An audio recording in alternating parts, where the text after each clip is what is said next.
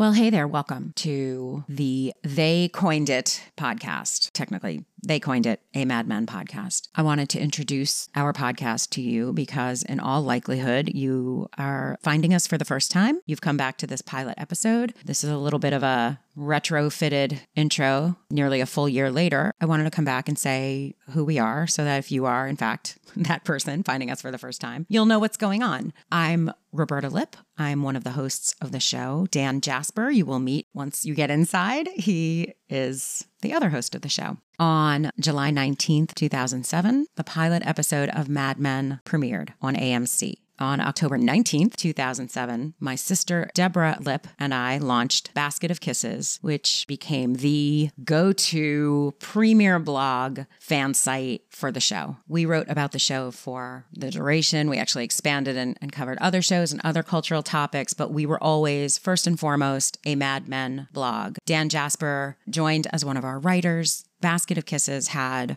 its fingers on the pulse of the fan base, what fans were saying, because there was a lot of commenting. It was super interactive. And we had a relationship with the show. We've had many conversations with Matthew Weiner. My sister and I visited the set. We had lunch with Jon Hamm, all kinds of shenanigans. Later, we were contributors to Matt Zoller Seitz's wonderful book, Mad Men Carousel. So we have a long history writing about and talking about and analyzing this show. The only thing we had never done before was podcast. You will hear that.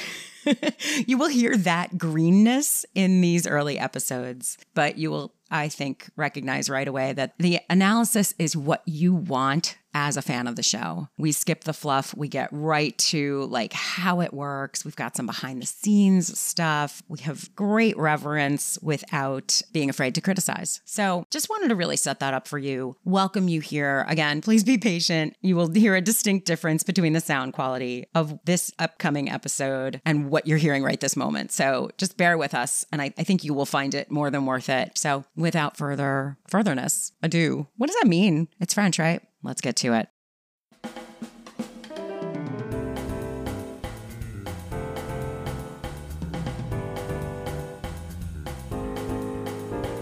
Mad Men, a term coined in the late 1950s to describe the advertising executives of Madison Avenue. They coined it. Dan, how are you? Good, Roberta. How are you? I'm, you know, kind of You're fabulous. Excited. I'm excited. We've been ready for this for a long time to take this dive into these episodes, and it's going to be fun. It's going to be really fun. So we are here today to talk about the pilot episode of Mad Men, Smoke Gets in Your Eyes. What do we know about it, Dan? Well, it aired for the first time July 19th, 2007. It was written by Matthew Weiner, the creator of the series, and directed by Alan Taylor.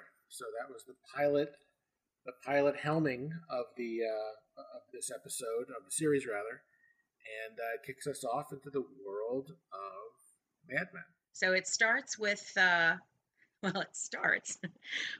with our title, our podcast title, and then it takes us into that lounge restaurant. So we have this introduction to Don Draper with what would become kind of a motif that we see throughout the series of the back of Don's head. And we're approaching it, and that's what we see. In fact, the logo of the show is Don with his right arm outstretched, smoking a cigarette, and the back of his head in kind of this silhouette type of figure. It's really striking. It's a great logo for the show, but at the same time, it's our first image of Don as well. And Don is alone in a crowded bar, and he's making notes and he's thinking, and it's clearly work related. And he does something that we'll come to sort of identify with Don, which is chatting with strangers. He's so comfortable. He's, talking with a busboy, an older African American gentleman who is clearing the table, and Don's kind of trying to draw him out, trying to get some market research, from this guy. What do you smoke? What do you like? When did you start smoking? What's it like? Trying to get you to switch brands. He's really kind of digging into it. And we immediately see him chastised and kind of admonished. And Don kind of you know, shoos the guy away and says, no, let's keep talking. What I noticed there on this viewing, and, you know, this is my, I don't know, 25th viewing of this particular episode of Mad Men. And I always notice new things, is just how comfortable Don Draper is in his status, in his, you know, he has no problem striking up a conversation with the busboy, but he also has no qualms about his admonishing of the head waiter or whatever that guy was. Mm-hmm. Putting him in his place. You know, so that's a man secure in his own position in life. You know, Don talks to who he wants to talk to. He's got a purpose for it. It's part of his nature. It's part of his makeup. And he's kind of not going to let anything get in the way of what he feels he needs to do. You know, what I find funny is, you know, they're talking and I started smoking in the service and blah, blah, blah. And then, I think the busboy says, yeah, I read about how they're dangerous. I read about that in Reader's Digest. Right. And they start sort of, Don references women, ladies love their magazines is what the busboy says. Yeah, that's the busboy's line. Ladies love their magazines, and they kind of shake their heads. And it's just funny. You've got this incredible imbalance of power, as you just referenced, Roberta, between a black busboy and a white businessman, and yet they could both take a moment to kind of shit on. That's right. in their sly little little language. I just think that the resorting of the hierarchy happens several times in this very tiny scene, right? It's like who's over who changes and is ascertained and is reestablished and is, you know, but women. Yeah, the busboy's boss comes in for a second, then he's shooed away, then it's just them. How about those ladies? Yeah. What we soon learn is that he's struggling with something. He's got a meeting coming up with American Tobacco, makers of Lucky Strike cigarettes. And he needs to assuage their fears that this article that came out, this Reader's Digest piece that the busboy referred to, we learn that the latest one is that basically cigarettes cause cancer. And so Don has this meeting upcoming the next. He going to tell him? That's the kitten up in the tree that we're trying to rescue through the opening of this episode. And one of the although it's introduced at the bar with the busboy in that discussion, we see Don making a bit of a booty call down in the village to his girlfriend Midge, who is played by the lovely incandescent. I mean, she is just incredible. And Midge is this kind of free spirit bohemian living in that fabulous apartment. This apartment that probably fetches $15,000 a month right now, and it comes up again. And to me, what's so interesting, Roberta, is right away. This is now like the second scene of the series, and we see Don, kind of wringing his hands a little bit, and she's prodding him, "What's the matter?"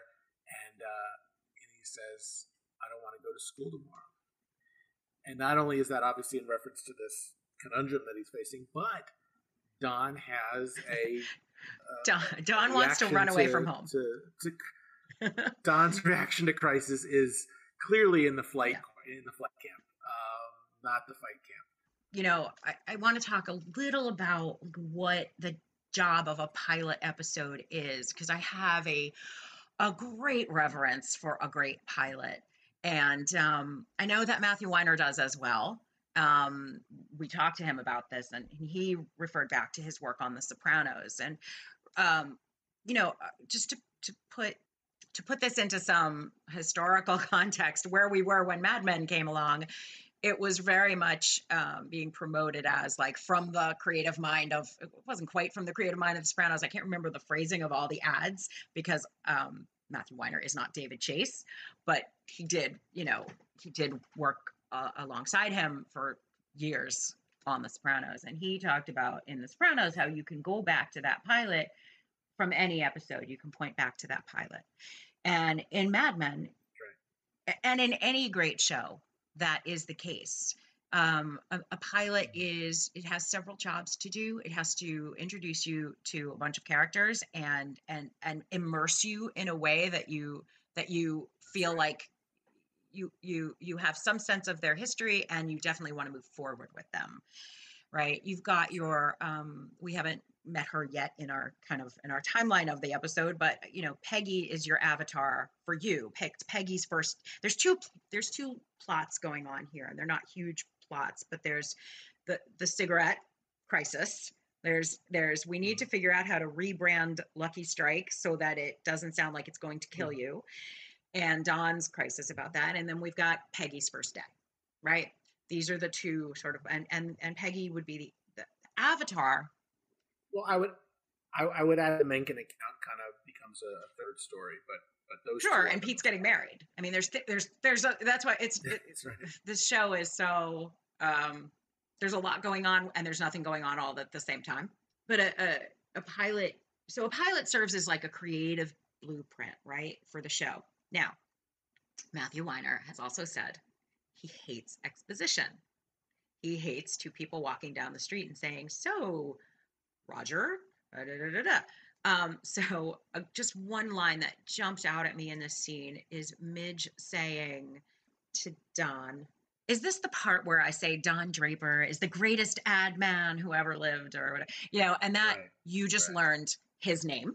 How do that's you right. introduce Don as the greatest right. man that ever lived? Have someone kind of that's teasing right. him over. It's just brilliant. It's just so brilliant and subtle, and it gets the job done. So lots of love. How many pilots have we all watched of any show that we might, you know, love? You know, you look back on those first episodes and you go, oh yeah, that they hadn't figured out that character yet.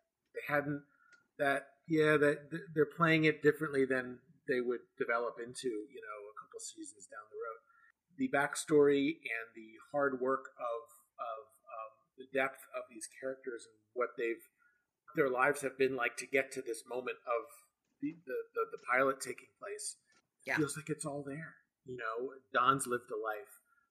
Joan Holloway's lived a life. Roger Sterling's lived a life. And they all kind of arrive at this pilot yeah. fully formed. Reasons for being there.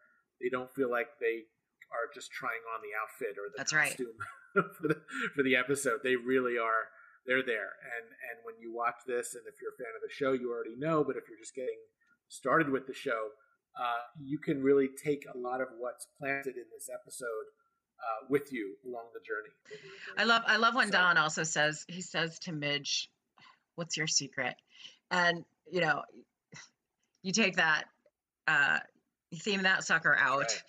Right. You know, secrets mm-hmm. are a definite theme for the season, especially. So exactly. yeah, so we see Don, and we see him really that he stays overnight at Midge's. He wakes up and he gets right dressed back in his gorgeous shirt and tie yeah. and suit, and goes back to work where he has to change his shirt. Interestingly, he's got that scene. I think Jon Hamm has talked about. Well, yeah, the scene with Roger where Don has to change the shirt, miss the button. As an actor, there's business that's called business, right? There's a lot. And he said that was yeah. one of the most kind of acrobatic series of business that he had to execute and make it all look like it wasn't acting, right? We get to meet Don's new secretary, Peggy Olson. I think they meet when Don's taking a nap in the morning, right? Doesn't she have to wake him up? I don't know. I didn't get as linear. Yeah, I think. Yeah, no, I think that was the, because she has to say, "I'm your new girl." When she's yes, that's a yes. She's yes, like, that is when they meet. Yeah. Okay. So we meet Peggy Olson, this earnest, recent graduate of secretarial school. A real great introduction to everything by the head of the Steno pool, Joan Holloway. You know, the scene with Joan and Peggy. The scene with Joan and Peggy walking through the office, you know, to set her up. I mean, we could spend 2 hours just talking about that. It's the best. And Joan and Peggy, any conversation between Joan and Peggy is just amazing. The character of Joan Holloway was not meant to be a major character in. No, and she was not meant to be a bitch. She was meant to be until Christina Hendricks read for it the way that she read for it. Later, we'll be talking more about some behind the scenes thing, but here's just one moment, which is that in the audition, Christina Hendricks read for this role, and Matt looked at her and said, "Oh, this woman is not her friend." And Joan Holloway was truly born. That's right. It's kind of a Mean Girl vibe, a Queen Bee vibe. What you see in this scene where Joan is schooling Peggy on what she needs to do, go out and get, what was it, like a bottle of rye? And Canadian? And, you better find out. Yeah, Canadian Club, right, exactly. All these tools that she's going to need to keep with her, you're beginning to see that for all that probably wasn't mapped out. I mean, just that kind of back and forth, the expectation that Joan has of someone who works for her versus Peggy, who we're going to learn very quickly is a very independent thinker. That's all there. You got that line where it's like, be very honest she with says, yourself. And she's like, Peggy says, I always try to be honest. She's saying, go home, put a bag over your head, cut the holes out, look at, take off your clothes, look at yourself in the mirror, assess your strengths and your weaknesses and be honest. And Peggy says, I always try to be honest. And that, it's an odd response, right? It's there's so much in it. There's first of all, it comes across as sort of the puppy dog earnestness, the innocence. But I have now come to view it as a real sign of her strength. Like I am not it's defiant. I'm not afraid of you. I'm not afraid of, it's an ethic. It is. I always try to be honest. Even for 1960, that is a pretty inappropriate. Yeah. Oh, no question. Someone on their first date to go do. Okay. So, and it's Joan, the Queen Bee, kind of challenging this newbie, saying, "Hey, I'm going to give you all this stuff to do. And, I'm testing you here. How tough are you?" And Peggy kind of brushes it off. She doesn't respond to the instruction. She doesn't say, "Why would I do that?" She doesn't say that's weird, or she responds by hitting that truthful note. I always try about, and it's also it shows her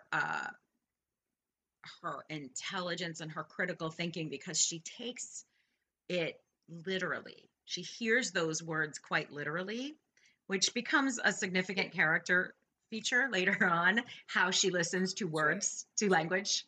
Yeah. That's right. But she's not taking the bait. It's so rich. I could act offended even if I were, which I'm not.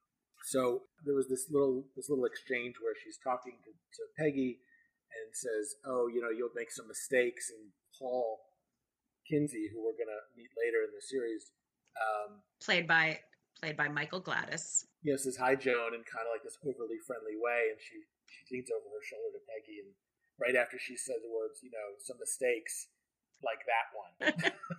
to this day, you're not going to see anything as great as that. Talk about, like you said, hating exposition. How do you, inside of 10 words of dialogue, tell the audience that, "Oh, I had a relationship with him. It didn't go well. He thinks it went better than I did." I had to do a quick check because I knew that Gladys is currently on something, and it is. So I just did a quick look, and it's Penny. It's the new Penny Dreadful. It's Penny Dreadful: City of Angels, where he's playing a sort of. I haven't seen it, but he, I've just even from the I've seen some clips or previews or whatever. What's the word? Trailer. And he's. I actually thought, at a glance, he was playing Orson Welles. He's not, but he's playing, if you will, an Orson Wellian type. At least that's what it looks like. I remember during the run of the show, there was an Orson Welles biopic done for TV. I forget what network it was on. Right. USA or something like that. And he was up for it and somehow didn't get the role, which is sort of incredible. I forget who did get it, but...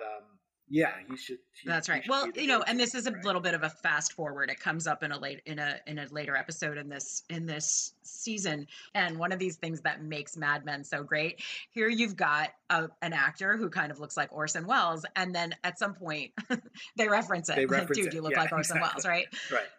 Yeah, I mean, and that's how a great Mad Men trademark. Using what you got in that case. So we have Peggy visiting Dr. Emerson, but you see the doctor. He's got the cigarette in his hand. He's clearly had a relationship with Joan of some kind.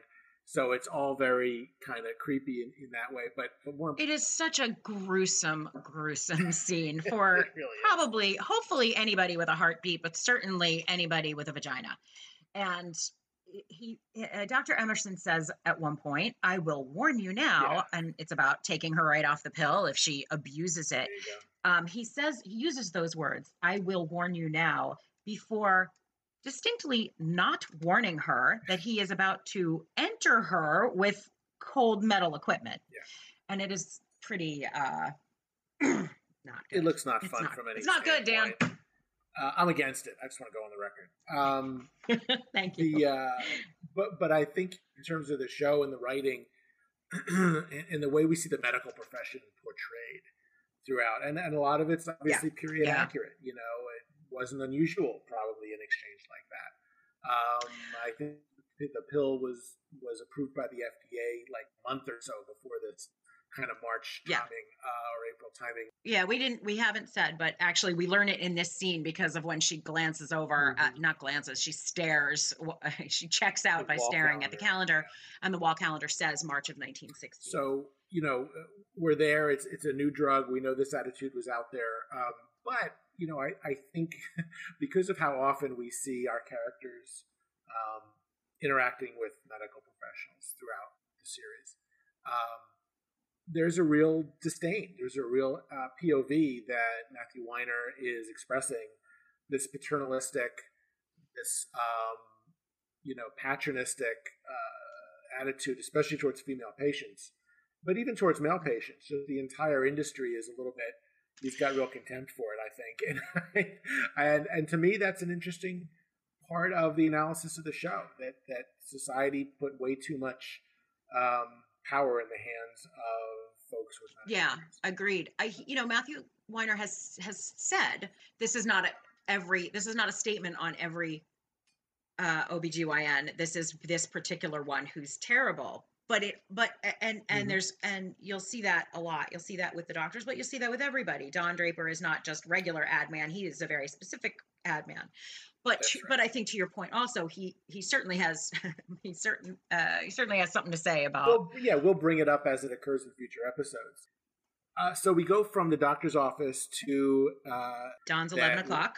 11 o'clock, Roger has set up for Don to meet with Menken's department store. That's right. So we learn a lot about what they're looking for. Well, what we learn is that it is a Jewish department store, which was a thing. First of all, there is shock that a woman has taken the meeting. She says, I imagine you were expecting my father, but I'm the one who's running the business.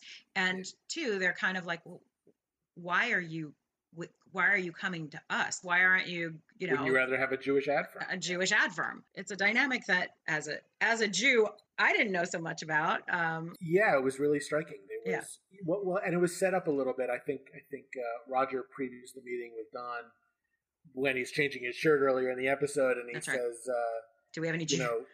Do we have any?" Yeah, they were looking for a Jewish guy to bring in, and they had to slap a tie on somebody. Yeah. But also, that line about, don't they usually hire Jewish firms? And Roger goes, yeah, selling Jewish things to Jewish customers or something like that. I think that's addressed. What's so interesting to me is it's addressed really directly by the parties in the meeting.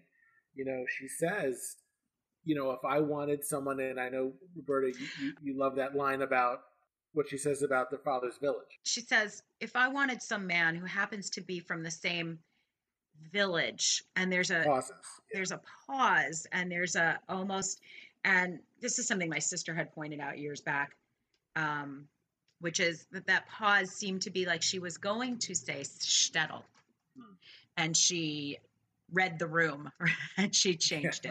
Right. I don't want to have to define shtetl after I That's right. That. And she says something very interesting when he says, well, Don asks, what do you want, or what are you looking for? what kind of customers are you looking for? And she says, I want your kind of people, Mr. Draper. And to me, that's such an amazing line. I mean, obviously it addresses and puts to rest this this tradition or this myth or this expectation that the Jewish department store is going to be looking for a Jewish firm to sell to Jewish customers. That's right. So she completely blows that out of the water. But to me, that's also this another seed that's being planted. Don is a really good-looking character, and they don't ignore that in this That's right. show. That, which goes Andre back exactly to what I was really saying. Really good-looking guy. They don't ignore what's right in front of you. John, it isn't just that they have this handsome, incredibly handsome actor playing the lead guy. It's that they have this incredible, handsome actor playing. Right. It's between me and Jon Hamm, and for some reason they chose Jon Hamm for this role, but that's water under the bridge at this point. But no, they chose Jon Hamm for a reason. He's really good looking, and he's not like, you know, he's not one of these guys that's like got the crooked nose and the crooked smile. Like he is. And he still gets all the girls. He's ridiculous. Don Draper is ridiculously handsome. And they cast him appropriately for that. And the reason for that is so that the exploration of this character and the study, that this kind of character study that goes on throughout the series, is what is it like to be this good looking and to have all these secrets? That's right. How does that affect how people interact with you, what they expect of you, whether privilege. You can deliver it's on that or not? It's a look at privilege. Yeah. It's an absolute look at privilege. Yeah. And not just racial privilege, which is one type, but That's also right. the privilege that goes with being amazingly good looking in a very superficial society. Right? Which they take a different look at when Jon Hamm is on 30 Rock. Yeah, right. What do you mean we don't get the best seat in the restaurant? Right? What do you mean we have to wait 10 minutes to be right? That's right. But in this context, that line, I want your kind of people, Mr. Draper, is we're looking to bump this client base up a level, guy. Right. I don't want my people. I don't want people who look like they just got off a refugee boat coming in for cloth overcoats, right? I want people who are looking for designer clothes and jewelry, and I want people who look like you. I want people That's who right. don't look Jewish. That's right. Who don't look ethnic. I want people that are going to, who look like they came off the cover of a magazine. That's who I want. And when these characters exchange, you're recognizing, he is that good looking in real life. He is That's that right. good looking with the story. And you don't see a lot of shows do that. And they do it here, and it's done so deftly and so wonderfully with the writing and the performances. And we have to mention Maggie Siff, who's like just amazing in this role. Mm. And to me, yes. I'm sorry, I'm interrupting to say, if anybody listens to the wonderful podcast, you must remember this. There's a new season out. The entire season is focusing on a woman named Polly Platt, and they're reading from. Maggie Siff is playing Polly Platt in reading these old sort of writings of hers. So it's just, I'm listening to the podcast and I'm like, I know this voice. I love this voice. I love this. Yeah. I know this person. Who is it? And they say it at the end. So just Lots throwing that in. Fans out oh God, sure. I love her. But that line, I want your kind of people, Mr. Draper. And it kicks off this theme of Don being admired and desired by people who don't know him. I just want to add one thing about that scene, and then we're going to take a quick break, which is with all this attention on the fact that they have a Jew coming in, they put out a platter of shrimp. There you go. That's the... Also, I said that was the last thing, but just let's point out, this is the 11 a.m. meeting. We've already... Let's get drunk. They've already had drinks. They've already had drinks earlier. That's right. We didn't even talk about the scene where we meet the guys and Sal and all of that, but there's already been drinking. Yeah, that's right. So there's already been drinking way earlier in the morning, and a nap. Yeah. And Don had a nap. This is like taking a ride into a myth. This episode, all the different times and spaces. All right, we're going to take a quick break, and we'll be right back.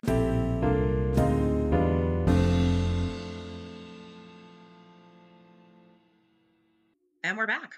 A brief journey into the switchboard operator room. The way that is set up is just such a great moment.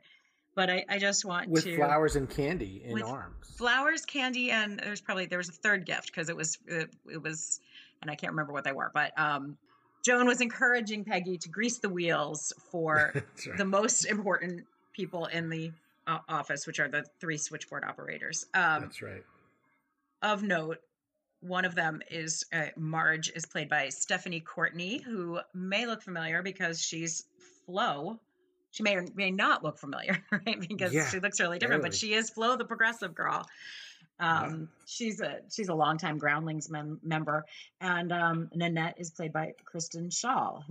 The third is Ivy Zandy, and I don't know who that is, but she deserves to be named because why not? But she was really good on that switchboard. We can tell that. Oh my God, she got those calls through, and that's how you make Don Draper happy. So it's all. My God. That whole little exchange is just brilliant. What did she mentioned something about the previous girl who worked for Don? And Peggy basically spends her whole day getting pelleted by everybody with messages about how she should be sleeping with Don or maybe shouldn't be sleeping with Don, but it's all day, all the time. The line is, well, what happened to the other secretary? And it's Eleanor moved on. I guess Mr. Draper wasn't interested. Right. So it's endless. Yeah, exactly. And I guess she wasn't also good at her job. And then they say something about she couldn't get any calls through that poor thing, meaning it's them who are, it wasn't laying the tripwire. Right. It was probably less that she wasn't good at her job and more that they perceived her to be a bitch to them. That's right. So they wouldn't put her calls through. Exactly. I mean, again, the office politics. Saying a lot with very few lines of dialogue. That's right. It's just brilliant. About the culture. All right. Should we get to the meeting? The Lucky Strike? Yeah, we get to the real climax of the episode. Don is, we know going into this meeting now, effectively unprepared. He's got nothing. He's supposed to have, at best, a campaign laid out. That's right. But he's got literally nothing, and he's funfering his way through it. There's a whole side story with the use of research, and Pete Campbell, another character we've barely mentioned here, who is, a striver and angling for promotions of his own. And let's actually talk about Pete, because there's not much to say about him in the next episode. So let's take a moment and let's talk about Pete Campbell. Good idea. What a weasel. Yeah, he's definitely seen as a weasel. He has a few interactions earlier in the episode with Peggy where, he's just a cad and not even like a charming kind of roguish guy, but just a jerk. That's right. And evident and she responds to him appropriately, we're seeing this kind of striver, weaselly status climber competing with Don, who, kind of does everything effortlessly and kind of is the smooth operator. That's right. And it's a weird competition because in the way that agency life works, there's account and there's creative, and never the twain shall meet really, even though they meet all the time. And it's always kind of a battle back and forth. And Pete's an account guy. And, so that competition is always a little bit strange. I want to say something that actually I want to mention is, both of us, right, watched this show from the day it aired. There wasn't any buzz about it when we watched it. We were watching it from the perspective of, hey, here's this new show that looks really interesting. What do we think of it, right? Correct. With no preconceived anything. Now, one of the things about the show is that it had all these unknowns. The three actors that were familiar to me were John Slattery, who I'd seen in several things, Elizabeth Moss, who I remembered very well as Zoe Bartlett from West Wing, and Vincent Kartheiser. Now, I knew Kartheiser from Angel, the series, the Buffy sequel series or spinoff. And I was left with the impression that that guy couldn't act his way out of a paper bag. But I wondered, was it just terrible writing and directing? And from the moment I met Pete on Mad Men, from the first scene where we meet him, I was like, "Oh no, it was, it was bad writing." And he's he was just such a rich, textured, whole other character. I was like, "Oh, this is an actor," Vincent Kartheiser famously will not discuss Angel in interviews, which is that right? Yep. Little interesting aside. But, you know, Pete is a major, major character in this show, and we needed to talk about him. All right, back to the meeting. Nice. And I just want to drop one more name. One of the things you'll see throughout the series is that it is peppered with luminaries. And John Cullum, the great stage and screen actor, John Cullum as Lee Garner Sr. is just, my God, he is just a wonder. I adore him. Yeah. Okay. I love him too, and I think it's a lot of the older characters. You know, we're gonna get to meet older characters. I won't say names here. I don't want to get into spoiler territory, but older characters as clients, older characters as family members. Yeah, that's right. Every one of them is a home run. So we get to this meeting, and Pete's in the meeting because he's the account guy. Don's the head of creative. Roger Sterling's head of accounts, and they're here to help solve the client's problem. And of course, Don's got nothing. Got nothing. You know, again, there was a side story about research and, what they're going to use. And Pete kind of pipes up. And again, he'd be thrown out the window in real life for doing that in a real meeting. That's right. And of course, it fails.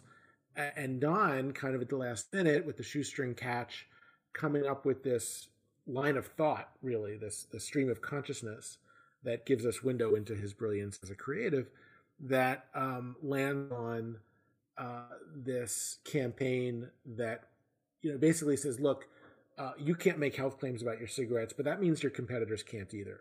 So it's not a disadvantage against the field. It's a disadvantage against what you could have said a month ago. That's right. So we can say anything. Now it's he suddenly saw the freedom and the opportunity where all he had seen before that moment was constraint. Yeah, exactly. Yeah. And your competitors are hamstrung same as you. So what are you worried about? It doesn't mean you're going to lose ground. People are still going to smoke. That's right. And his process is to ask the client about the process and blah, blah, blah. And again, very funny where Lee Garner Jr. says, I don't know how we make this stuff. And he goes, shame on you. That's right. You better know our process. That's right. He goes through it, and the tobacco leaves, and they're grown in Richmond, Virginia, and blah, blah, blah. And then he gets to, we toast it. And that's where Don picks up that point of differentiation, even though most other places probably toast it as well. That's right. That's right. He says, 100%. Here's what we can say. That's right. Here's what we'll say. No one else is going to pick up on the fact that it's toasted. That's inviting. That smells amazing. That's this amazing. Well, okay, we're going to say it's toasted. Everyone else causes cancer. Yours is toasted. And it's this brilliant kind of process that he goes through. And it leads to that scene that, if you've seen anything in the series, you've probably seen this speech about Don saying, whatever you're doing is okay. Right. Advertising is made of one thing, happiness. And what's so brilliant is that, that wasn't a period specific campaign. That was a campaign that goes back to the 1920s. So it wasn't as if it's toasted. It was a real campaign, by the way, not developed in a reaction to, the Surgeon General and cancer studies, none of that. But they're using it in this context to be a reaction to. And what's so brilliant to me about Mad Men in general is they're not looking to make a point. They're not looking to be, it's not Forrest Gump. They're not looking to solve every problem with some period-specific solution. Yeah. What they're more concerned with is this kind of broader message and what it says about, frankly, America, that we can address concerns over health with this completely distracting that's message. Right.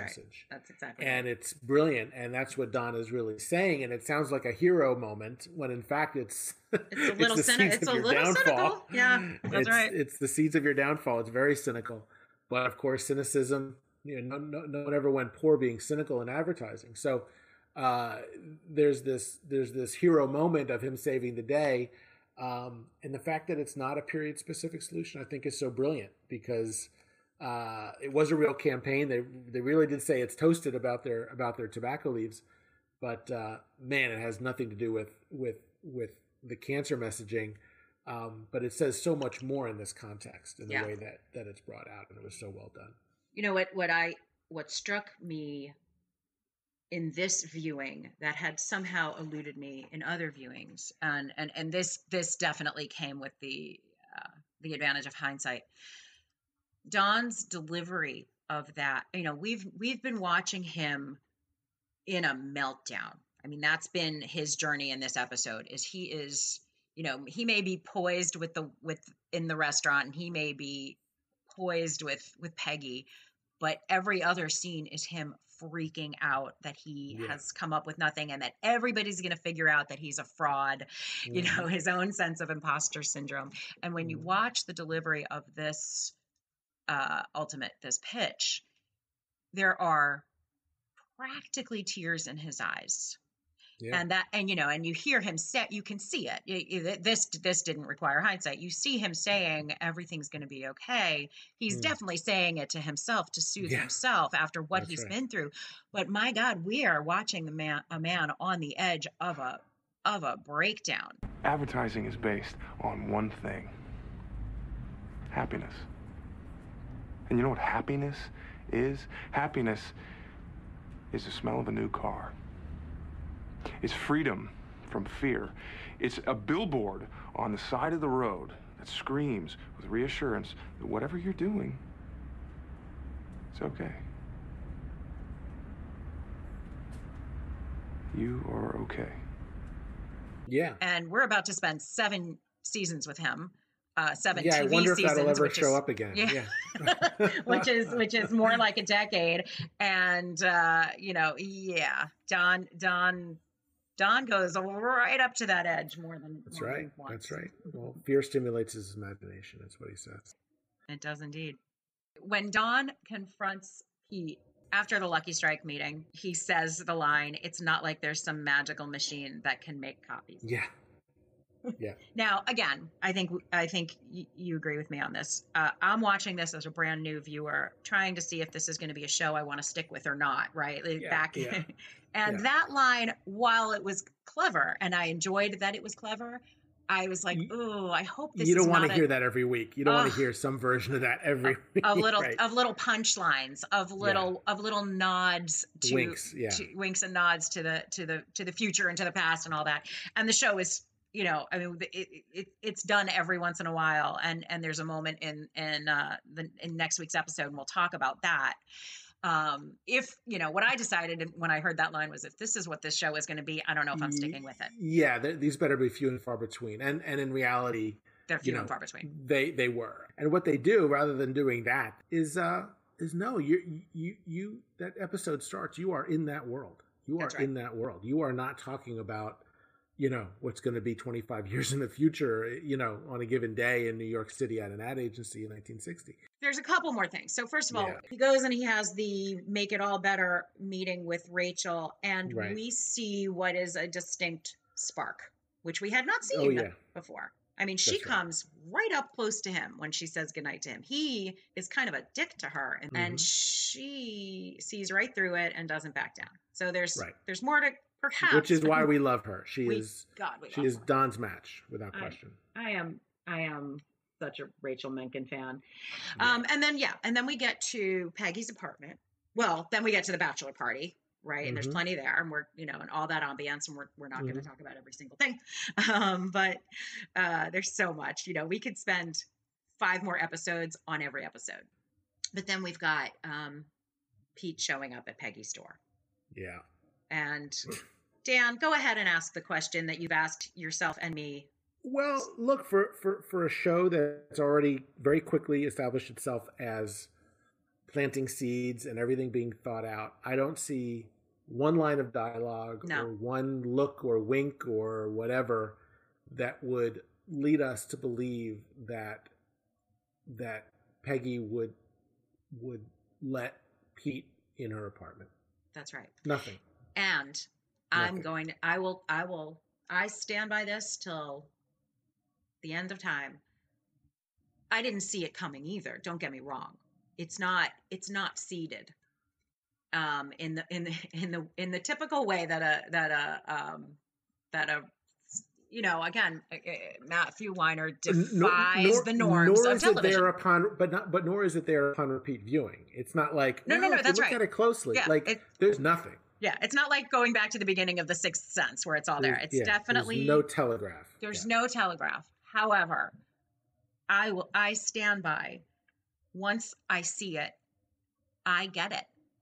If you want to know why Peggy says yes, it's because of the cruelty. It's because she's been devalued and devalued all day and probably longer than all day, right? Mm-hmm.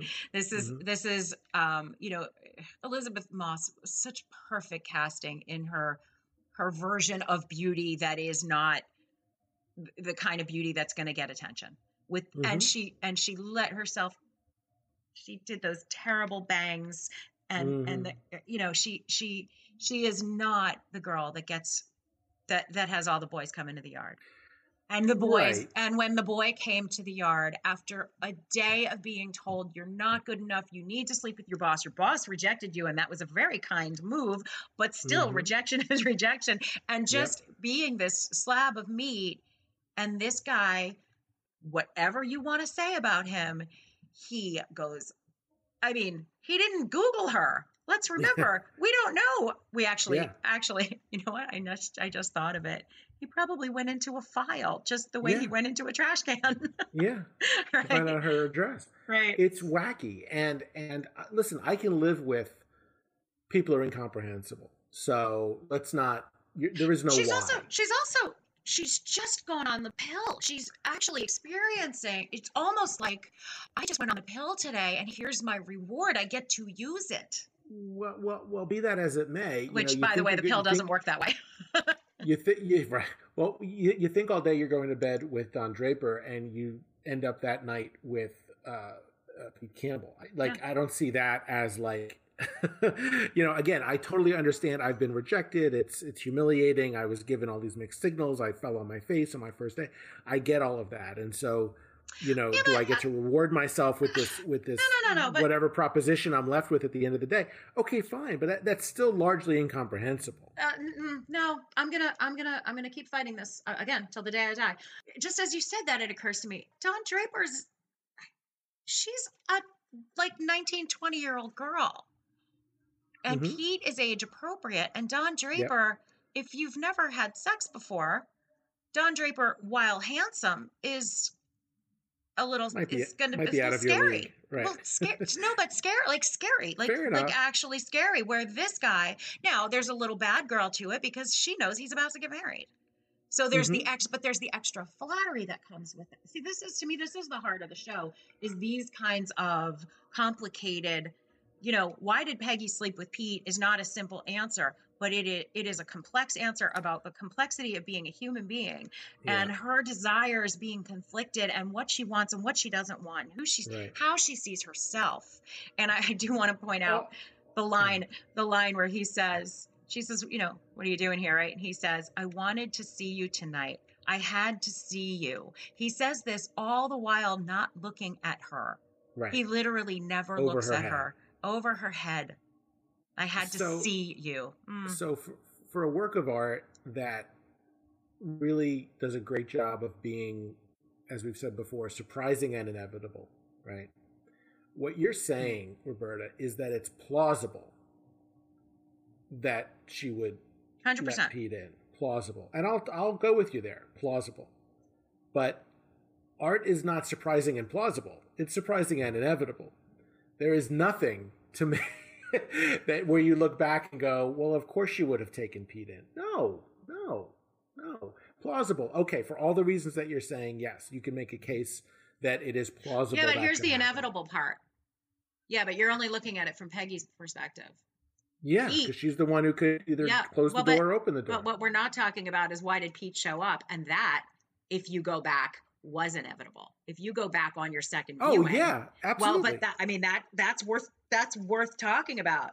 He's been paying attention to her all day in this creepy way because he's wanted her. So I think that's the piece of the inevitable. I'm not confused by why he went. I'm confused why she didn't slam the door in his face.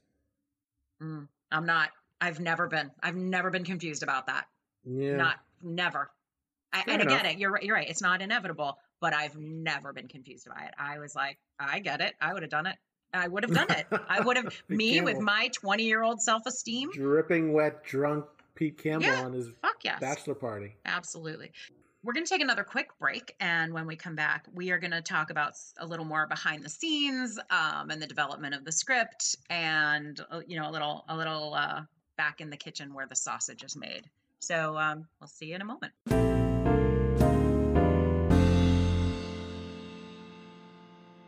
And we're back.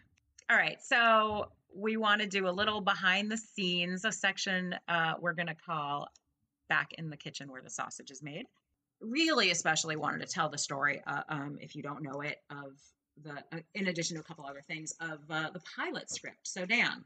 It started with this script. And Matthew Weiner, the creator of the show, famously, he was the guy sitting in, a coffee bean somewhere in Hollywood. That's right. Topping out this script. And this is the script that he used to get himself the job on The Sopranos. He didn't have a relationship with David Chase, as I understand it. But he got this script to him. I think, Matthew had worked on Northern Exposure and Road for Becker and, had a writing career for sure. But, wanted to work on The Sopranos, used this script to get the job for that. Usually you'll write a spec script for the show you're auditioning to be on. In this case, he said, "Look, here's something I've written," and it got him a job on The Sopranos. That's and right. He did that for a couple of years as one of the top writers for David Chase. Toward the end of the series, the last couple of seasons, I think, and as that series was ending, and obviously it was the talk of the television industry. And HBO being, at an all-time high, tried to get it made through HBO, which they famously and regretfully, I'm sure, passed on. HBO passed. Everybody passed. Fox passed. Everybody passed. And AMC, which was unknown. So Matthew Weiner had this in his back pocket for 8 years. This is an 8-year-old script. He's still trying to sell, and he's using it as a spec script. Right. And he. So AMC picks it up. AMC is again, it's a poor man's TCM. It's not had any original programming. This is a moment in television where we're just starting to cross from, there's been a few of these prestige series like The Sopranos, like The Wire, which was still relatively well respected, still relatively unwatched, unseen. I think you could still say that about The Wire. You've got 6 Feet Under, right? And so HBO and a little bit Showtime were kind of the only carriers of this kind of bold, high quality, high production values, shorter seasoned series. And AMC and it was becoming more important. Nobody knew that streaming was going to be the next wave, but that it was going to be. But people were definitely the different networks, the different lesser known networks were definitely looking to brand themselves and make themselves viable by having original series, so that you would want them in your cable package. Yeah. So AMC took the shot on Mad Men. Now, the script was not messed with by AMC at all. They really let him shoot the series that he wrote, the episode that he wrote. He only made, he says, 3 changes to it. I think it's actually 4. From the script that he's been carrying around in his pocket for 8 years to what we end up seeing, there's only a few changes. One of which is some joke that Roger Sterling makes about Nixon. The Purple Heart. The shot of the Purple Heart, and also with that is the sort of the wartime sound effects when he's napping, because at this point he has fleshed out now a season, so the backstory, which we haven't gotten to yet in the series, has been written. So now he's backfilling that with the Purple Heart and the wartime stuff, and then the fly in the ceiling. Now. There's a lot of conjecture about that fly in the ceiling. What's the meaning of the fly? What's the symbolism of the fly? This is when Don's on it. This is when Don's on his couch in his office. He's thinking about the Lucky Strike conundrum. First of all, the fact that the set had ceilings was really important to the design of the show, to timestamp it. The fly, but the reason the fly is in the ceiling, in the light, is as a reminder to the viewer that this isn't 1960. It's also now. That a fly in the ceiling is just a fly in the ceiling, like there's always a fly in the ceiling.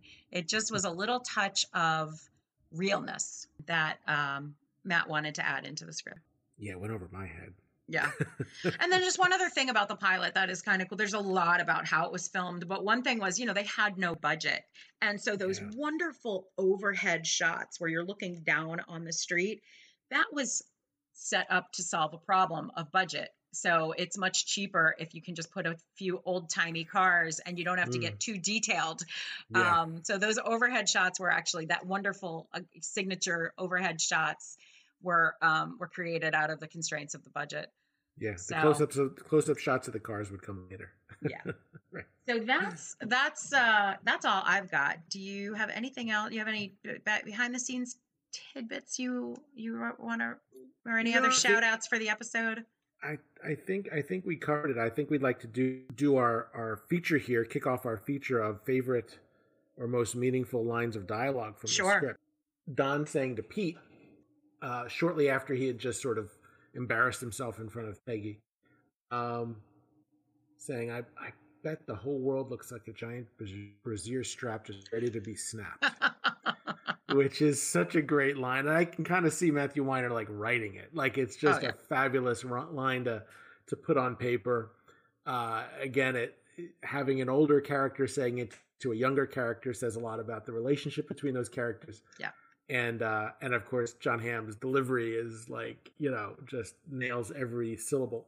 So stuff like that to me just stands out. This here in the pilot, again, it's about those relationships, about saying a lot with a few words. You get this sort of, you're just a kid kind of attitude. So of everything that stood out to me, I love hearing it. All right. So thank you so much for listening. Next week, we're going to talk about Ladies' Room, which is another fascinating, gem, a window into so many worlds. We get to meet Betty Draper. Yep. All right, Dan. Good stuff, guys. Way to kick it off. We're off and running, episode 1, and we'll share with you episode 2 and keep it going. Any comments? We'd love to hear them. We're excited to start this journey with everyone. Hope you are following along, and we will see you next time.